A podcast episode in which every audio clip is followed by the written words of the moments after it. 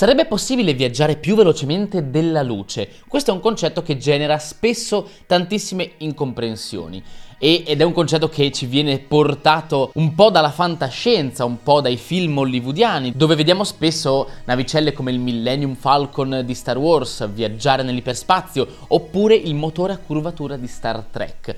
Ecco, all'interno di questo video voglio analizzare insieme a voi proprio quest'ultima opzione, il motore a curvatura che sicuramente ha tantissime assunzioni, tantissime falle a livello tecnologico, ma che a livello teorico potrebbe essere una cosa che ci permette di viaggiare più velocemente della luce senza violare alcun principio fisico. Andiamo a vedere nel dettaglio di cosa si tratta, come potrebbe funzionare e quali sono le sfide tecnologiche che dobbiamo affrontare per poter realizzare questa cosa.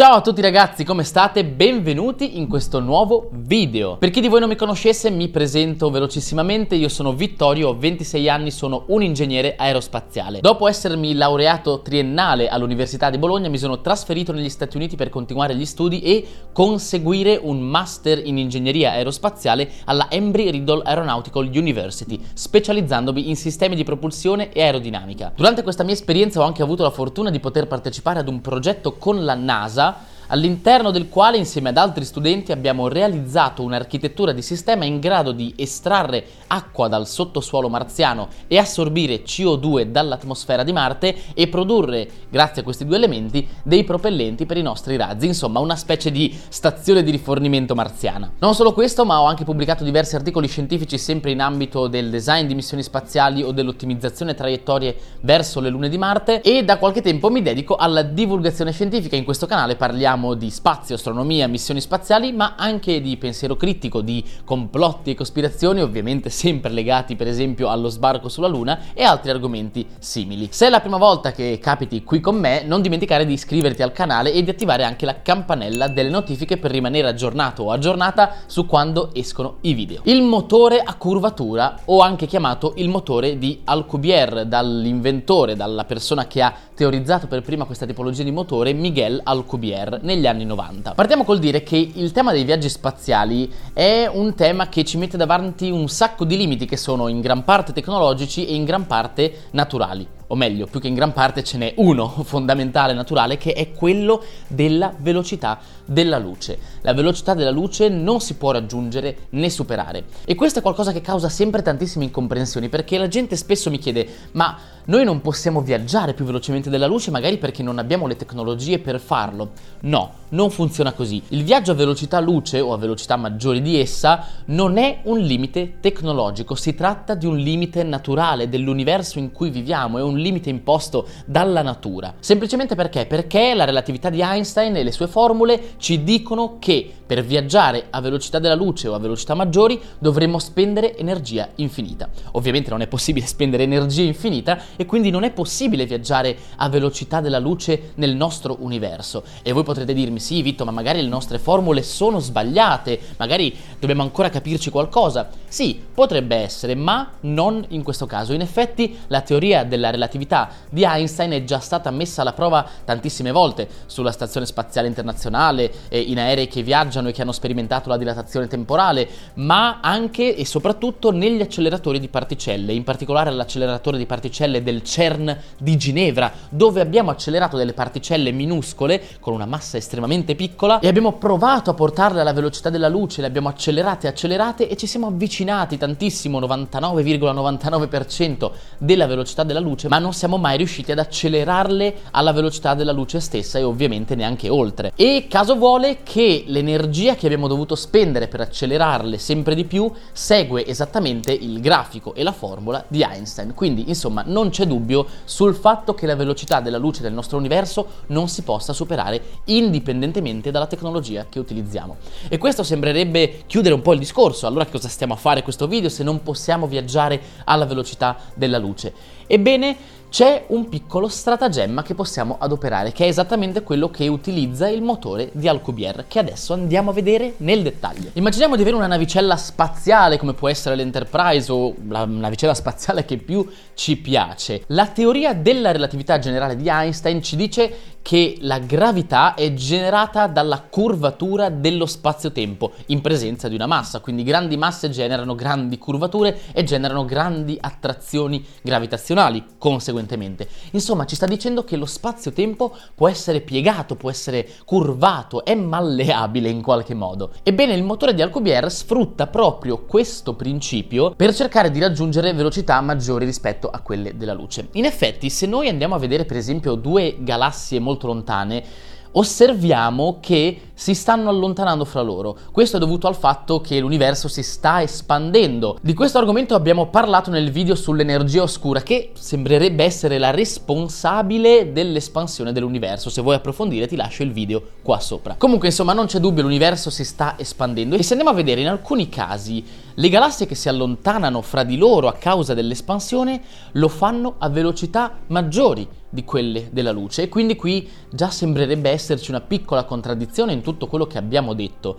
Ma in realtà, se ci pensiamo un attimo, non c'è nessuna contraddizione perché in effetti noi non possiamo viaggiare a velocità uguali o maggiori di quelle della luce nel nostro universo, quindi nel nostro tessuto spazio-temporale, ma nulla impedisce allo spazio-tempo in sé di espandersi a velocità maggiori di quelle della luce. Lo spazio-tempo in sé può espandersi più velocemente. Siamo noi al suo interno, tutto quello che sta al suo interno non può viaggiare più velocemente della luce. Quindi questo rompe già la contraddizione e mette le cose in chiaro. E quindi qui nasce l'idea che potremmo manipolare lo spazio-tempo per aggirare, diciamo, il limite della velocità della luce come? Semplicemente creando una bolla di spazio-tempo attorno alla nostra ipotetica astronave e questa bolla si sposterebbe nello spazio-tempo a velocità maggiore di quelle della luce, ma noi localmente all'interno della nostra bolla non stiamo viaggiando a velocità maggiori di quelle della luce, anzi in realtà eh, virtualmente non ci stiamo muovendo proprio, quindi non violiamo nessun principio e sfruttiamo lo spazio-tempo per muoverci. In particolare se contraessimo lo spazio-tempo davanti alla nostra astronave, astronave, quindi a prua della nostra astronave, ed espandessimo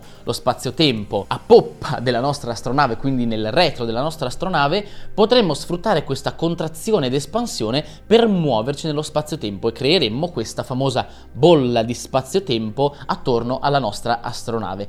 Immaginatevelo un po' come cavalcare l'onda del mare. Di fatto la tavola non si sta muovendo rispetto all'acqua, ma comunque si muove nello spazio a causa del moto dell'onda stessa. È esattamente la stessa cosa a livello concettuale, stiamo cavalcando un'onda di spazio-tempo. Questo concetto, ribadisco ancora una volta, non viola nessuna legge fisica e la relatività generale lo permette, permette teoricamente di poter realizzare qualcosa di questo tipo. E allora a questo punto potremmo chiederci cosa ci serve per realizzare qualcosa di questo genere e qui arrivano le sfide tecnologiche che ci si pongono davanti. Vediamo quali sono. La prima sfida è quella di riuscire a creare effettivamente questa bolla e per poterla creare a livello teorico si ipotizza che si debba utilizzare una tipologia di materia molto particolare, una tipologia di materia esotica con massa negativa. Cosa significa? Che questa materia dal punto di vista gravitazionale anziché attrarre respinge. È una tipologia di materia molto molto particolare che ci permetterebbe di creare questa bolla. Attualmente il problema è che si tratta solamente di teoria, non abbiamo idea di come poter produrre questa materia, non abbiamo neanche idea se questa materia potrebbe effettivamente esistere nel nostro universo e soprattutto è anche difficile immaginare quanta materia serva, quanta materia con massa negativa serva per realizzare una bolla spazio-temporale di questo tipo. Alcune stime ci dicono che potrebbe essere addirittura maggiore dell'intera massa presente nell'universo e quindi questo già metterebbe la parola fine al progetto motore a curvatura. Però appunto si tratta solamente di stime preliminari, non sappiamo, come dicevo prima, se questo sia vero oppure no. Vero è che la massa negativa è un concetto non ancora osservato nella fisica attuale. La seconda sfida tecnologica è l'energia richiesta, che è un po' la stessa cosa perché sappiamo benissimo che massa e energia sono due facce della stessa medaglia, questo ce lo dice sempre la relatività, la famosa formula E uguale mc quadro, ti dice qualcosa? Bene, questa formula ci dice esattamente questa cosa. Quindi se dovessimo utilizzare una quantità di materia enorme con massa negativa, significherebbe anche spendere quantità di energia che attualmente non siamo in grado di gestire, non siamo in grado neanche di produrre. Punto numero 3, la stabilità della bolla. Una bolla che viaggia nello spazio-tempo a velocità superluminali, quindi maggiori di quelle della luce, potrebbe risultare estremamente stabile e difficile da controllare, anche perché in un contesto di questo genere siamo estremamente esposti a radiazioni, raggi cosmici, quindi abbiamo una quantità di radiazioni che ci colpiscono e che assorbiamo che sono molte di più di quelle che potremmo immaginare. Una quantità di radiazioni di questo tipo potrebbe addirittura distruggere la bolla, destabilizzarla o comunque non farla funzionare nella maniera corretta. Che è anche il quarto punto, la quarta sfida, gli effetti che un viaggio di questo tipo avrebbe su un equipaggio a bordo. Come dicevo prima c'è il problema delle radiazioni, ma non solo, c'è anche il problema del fatto che all'interno di questa bolla sarebbe difficilissimo controllare la traiettoria di viaggio. Sarebbe pressoché impossibile di fatto modificare la traiettoria del viaggio stesso, dovremmo disfare la bolla e rifarla se volessimo cambiare strada. Quindi insomma immaginiamo di metterci in viaggio verso un altro sistema stellare o magari addirittura un'altra galassia e partire dalla Terra con un motore a curvatura che però ci permette di viaggiare solamente eh, nella stessa direzione per tutto il tempo e non renderebbe manovrabile l'astronave in nessun modo. Questo è un enorme limite tecnologico che aggiunge pericolosità e complessità al nostro viaggio. Non solo questo, ma un'astronave che viaggia a motore a curvature, quindi immersa in questa bolla,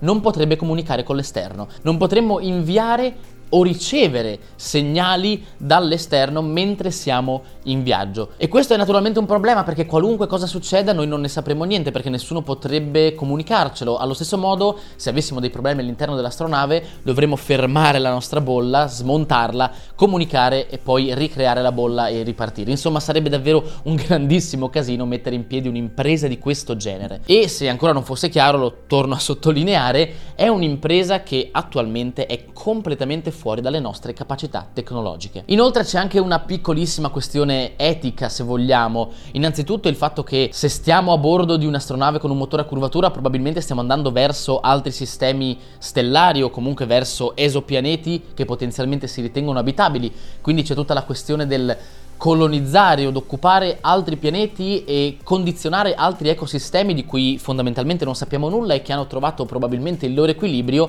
che verrebbe spezzato dalla nostra presenza. Non solo questo, ma una tecnologia di questo tipo sarebbe estremamente costosa, complessa e quindi probabilmente tenderebbe a creare un divario sociale ancora più ampio dove le persone estremamente abbienti potrebbero permettersi di fare un viaggio di questo genere mentre le persone meno fortunate non potrebbero assolutamente permettersi il viaggio. Inoltre, che impatto può avere un viaggio di questo tipo sulla società umana? Sbloccare una tecnologia di questo genere? Come condizionerebbe la nostra cultura e la nostra società? Lo farebbe in maniera positiva o in maniera negativa? Pensiamo per esempio al fatto di sviluppare una tecnologia di questo genere a cui appunto avrebbero accesso pochissime persone nel mondo e queste persone nel mondo potrebbero utilizzarle per scopi non esattamente etici o morali. Ancora più nel dettaglio, se riuscissimo in qualche modo a rendere una tecnologia di questo genere disponibile a tutti quanti, possiamo essere sicuri che tutte le persone, tutti gli stati e i governi del mondo la utilizzino per lo scopo per il quale è stata creata? E non sfrutterebbe questa tecnologia per creare per esempio armi? Queste sono domande che lascio a te e se hai una risposta o vuoi fare una riflessione ovviamente scrivimi nei commenti la tua opinione. Inutile dire che nonostante l'infattibilità tecnologica di questo motore, almeno per il momento, l'idea ha attirato l'attenzione ovviamente della NASA, di altre agenzie spaziali e di tantissimi studiosi. Però, torno a dire per l'ennesima volta che si tratta solamente di ipotesi attualmente e che la fattibilità tecnologica è ancora molto molto molto lontana da noi. Ciononostante è bellissimo un futuro all'interno del quale l'umanità possa effettuare dei viaggi interstellari e abbia la tecnologia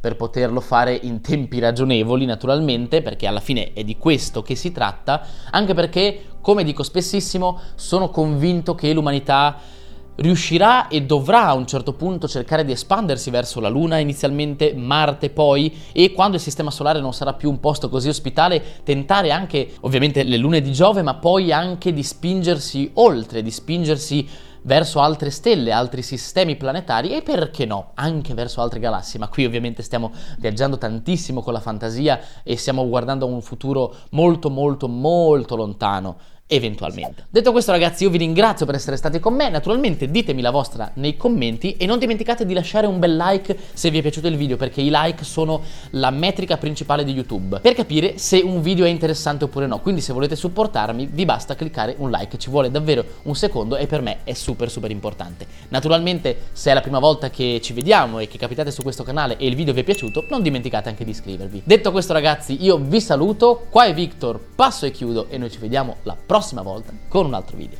Ciao!